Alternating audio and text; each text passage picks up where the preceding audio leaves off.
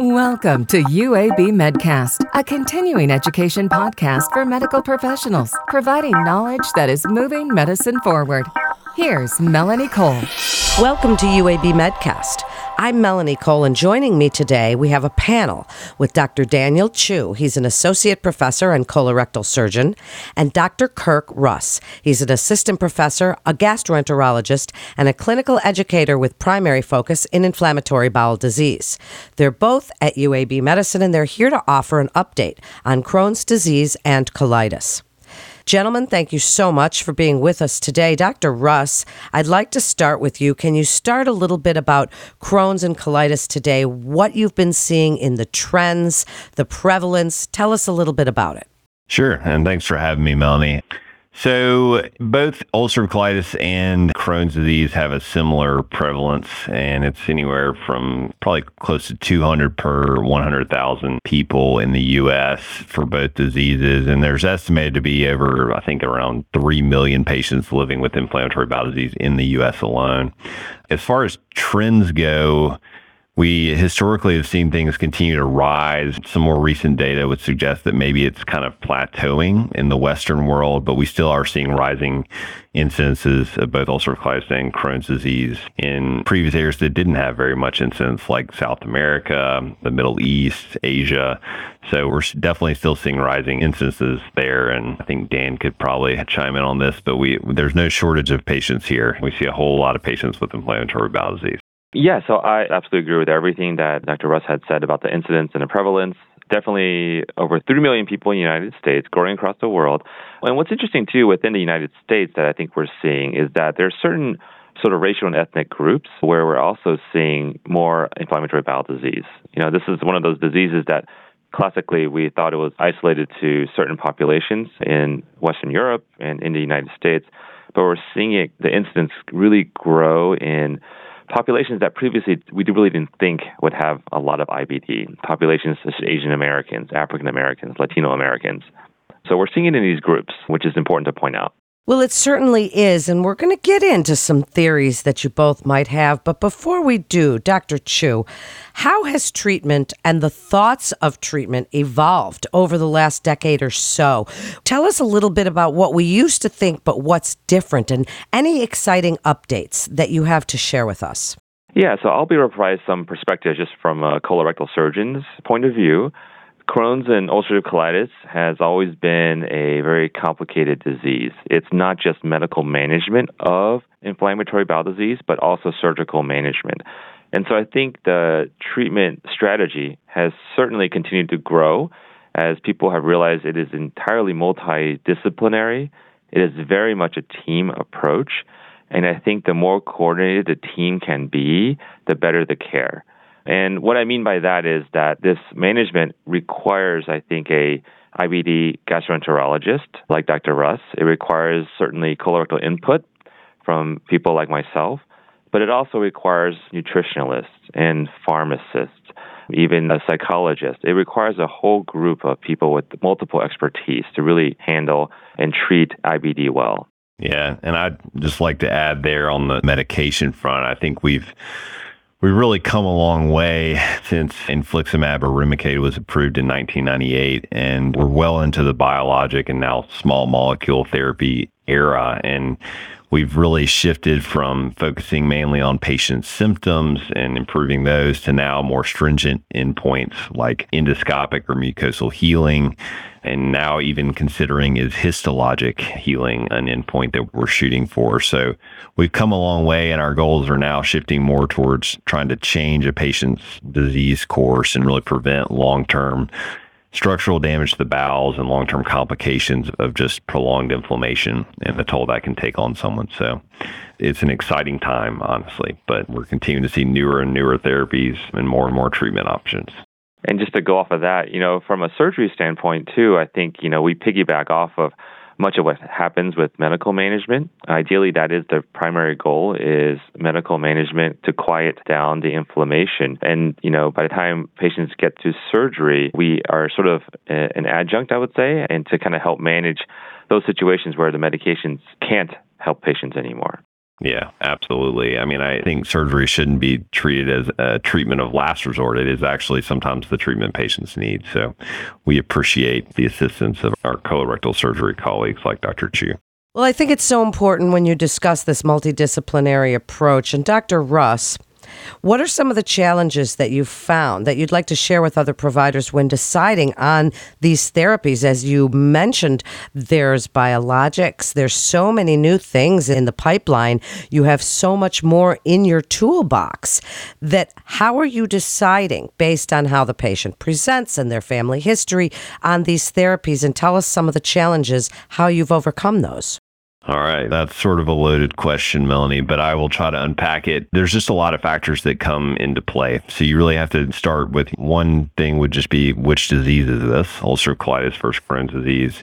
You have to take into account the severity of the disease, which may be kind of what it looks like on a colonoscopy, and also maybe how labs and other tests look that factor in. You have to take into account patient preferences.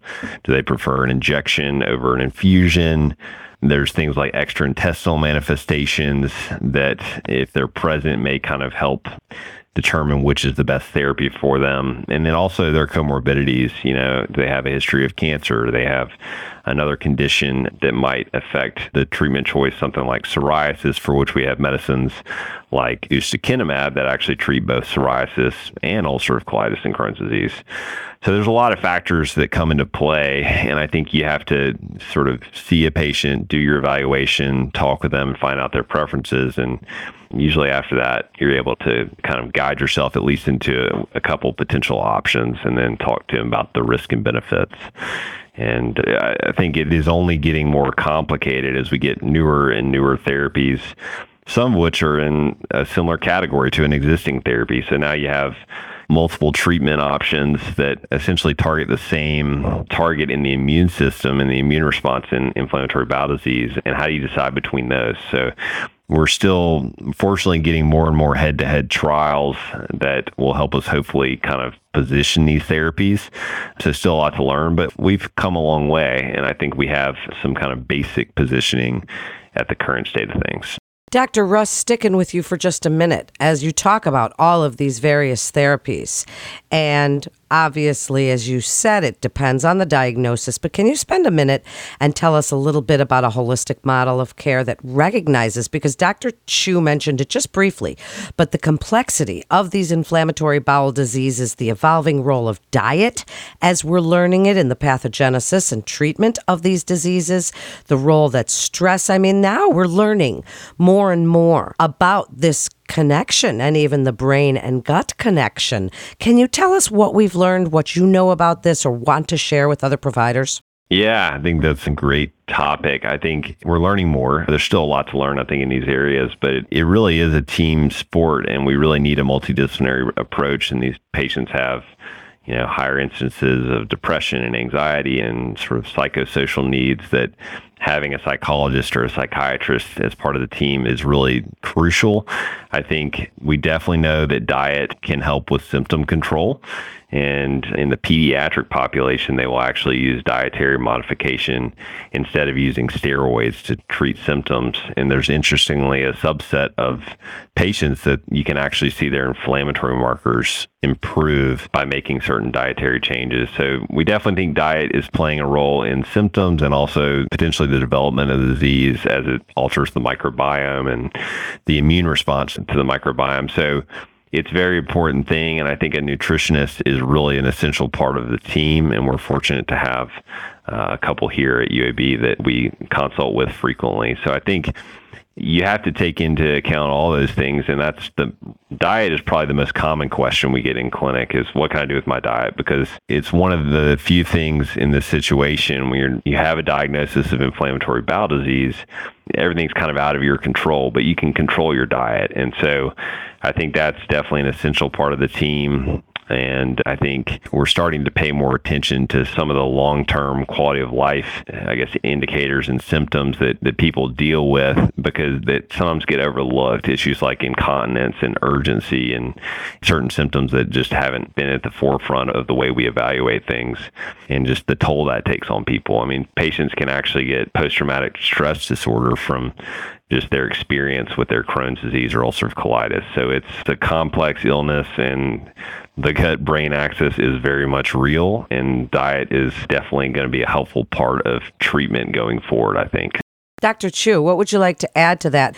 And while you're doing that, tell us a little bit about anything exciting in your field as far as surgical interventions or how your outcomes have been. Tell us a little bit about your role in this. Yeah, so I agree with everything Dr. Russ has said. The management of IBD is very much a team approach. There's just so many pieces to the puzzle here. And, you know, I got to stress, too, that there's no one answer, one way to do things. There's oftentimes 2 or 3 choices that need to be made. And so it's incredibly important for patients and their providers to sit together in the same room to sort of make those decisions so that everyone is at least on the same page. Because certainly there are no freebies in anything. Every choice, every medication, every surgery has its risks to acknowledge. I think in the surgery world, in terms of new things, you know, the operations, I got to say, still are fundamentally the same. The way we do it, though, I think is a little bit different. What I mean by that is we have always known that minimally invasive approaches to surgery is a good thing.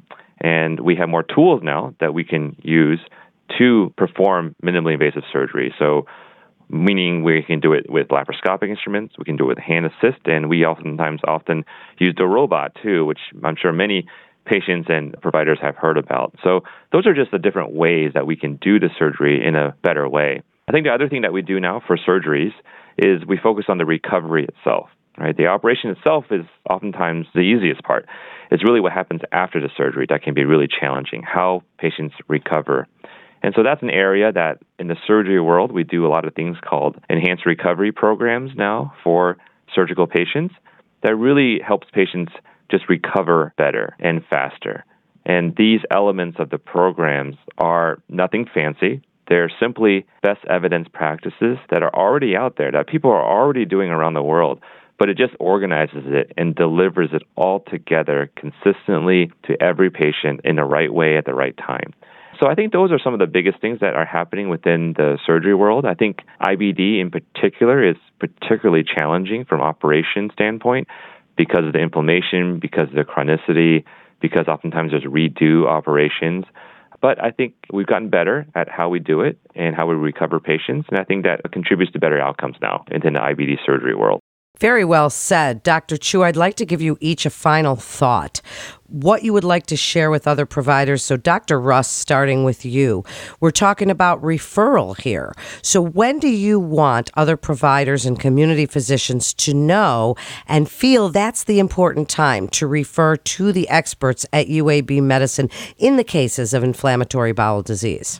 Yeah, I think that's a great question. I think definitely anyone that is medically refractory. So if someone's failed a couple different treatments or biologics and they still have active disease and you're not sure where to go next with their therapy, I think that's always a reasonable time to refer for a second opinion. I think in Dr. Chu's realm, referral for colorectal surgery expertise is also a great reason to refer patients here. Your community surgeon may not have as much colorectal experience. And really, especially for these inflammatory bowel disease patients, having someone that has the expertise, the experience operating hundreds, if not thousands, of Crohn's disease or ulcerative colitis patients is really paramount and associated with better outcomes. So I think those are 2 reasons off the top of my head. The other common ones I would say that we get would be things like unique situations, someone with cancer and active inflammatory bowel disease, and for sort of specialty procedures, things like chromoendoscopy when we're looking for precancerous changes in the colon. If those are identified in the community, sometimes we'll get referrals for that. So there's a lot of reasons, but those would probably be the most common. Dr. Chu, last word to you, and I so appreciate that you brought up the importance of ERAS, and you and I have done a podcast on that before, so listeners, you can look that up anytime you want, but I'd like you to speak just about anything exciting that you see coming down the pipeline, any research, promising therapies, anything that you would like other providers to know that you are all doing there at UAB Medicine. Yeah, that's a great question. And Dr. Russ may know more about the newer medical therapies that are coming online, since I do defer to my gastroenterologist colleagues for their expertise on sort of the newest biologics and the newest biosimilars that are coming out. I do think within that area of research and treatment for IBD, I think a lot of work now is focused on the diet piece that Dr. Russ had talked about in terms of what kind of diets might be the quote-unquote best diet for different situations. I think from a medication standpoint, I know there's a lot of new biologics, new ways to deliver biologics, whether orally versus the kind of the usual IV infusion, and the biosimilars in terms of which combination of those drugs might be the best way to treat a patient depending on how severe the IBD is. I think an area of research that is still active too that we still don't, I think, have good answers to is within the microbiome itself. Certainly that's a buzzword that you'll see a lot and hear a lot about the microbiome in your body and how that relates to diseases like IBD. And I think there certainly is a relationship. I don't think the relationship is understood yet, which is why there's so much research in this area. But the idea is that we can maybe look at certain profiles of microbiomes that can determine how severe or how a certain case of IBD might respond to treatment and be able to tailor our treatment for IBD in a much more refined and purposeful way. So I think those are some areas that are out there. And I'd be curious to hear from Dr. Russ whether there's any other areas that he's seen from his side of the medical world. Yeah, I think you did a great job there, Dan. I think you hit a lot of the high points. I think you're right. Dietary modification, modulation of the microbiome, how do we do that or accomplish that? I think those are all exciting things. And I do think combination therapy, we have some emerging evidence and even in clinical trials, one of which we're going to be participating in, that it's looking at combining these biologic and small molecule therapies to get better response rates, because the reality is there is a ceiling. There's a therapeutic ceiling with a lot of these drugs, and we just need to do better. They don't work for everybody. And I guess maybe one or two more other things. One would be personalization or personalized medicine, just being able to determine which drug is the best drug for an individual patient. We're not there yet, but I think we're making progress, and I think we will get there probably within the next 5 to 10 years. And I guess lastly, and this is maybe something you could comment on, Dan, too, is maybe an encouraging therapy for perianal disease, which can be incredibly difficult to treat, would be stem cell injections into the fistula tracts. And so that has shown some promising results, I know. But yeah, thanks for bringing that up, Dr. Russ. So what Dr. Russ is talking about is this idea of Crohn's disease and anorectal fistulas, which can happen in a significant portion of Crohn's patients. And these fistulas are tunnels that go from the inside of the rectum and anus out to the skin and can be notoriously difficult to close and to handle. And so there's been a lot of new research focused on finding new ways to close those fistula tracts using stem cells from patients. And essentially, it's stem cells that are harvested, they're grown, and then they're re-injected into that tract. And there's definitely been some good signals that this can have some benefit. I think there's still trials that need to be done to really kind of show exactly how much of a benefit it is. But that being said, there's great potential, and certainly the principles of that technique are good and valid. So I think there's more to come from that, but that definitely is another area of innovation within IBD treatment. What an exciting time to be in your field, gentlemen. So many emerging therapies, and thank you so much for sharing your expertise today with other providers. That was just excellent and so informative. A physician can refer a patient to UAB Medicine by calling the MIST line at 1-800-UAB-MIST or by visiting our website at uabmedicine.org/physician. That concludes this episode of UAB Medcast, and for the updates on the latest medical advancements, breakthroughs, and research just like you heard here, please follow us on your social channels. I'm Melanie Cole.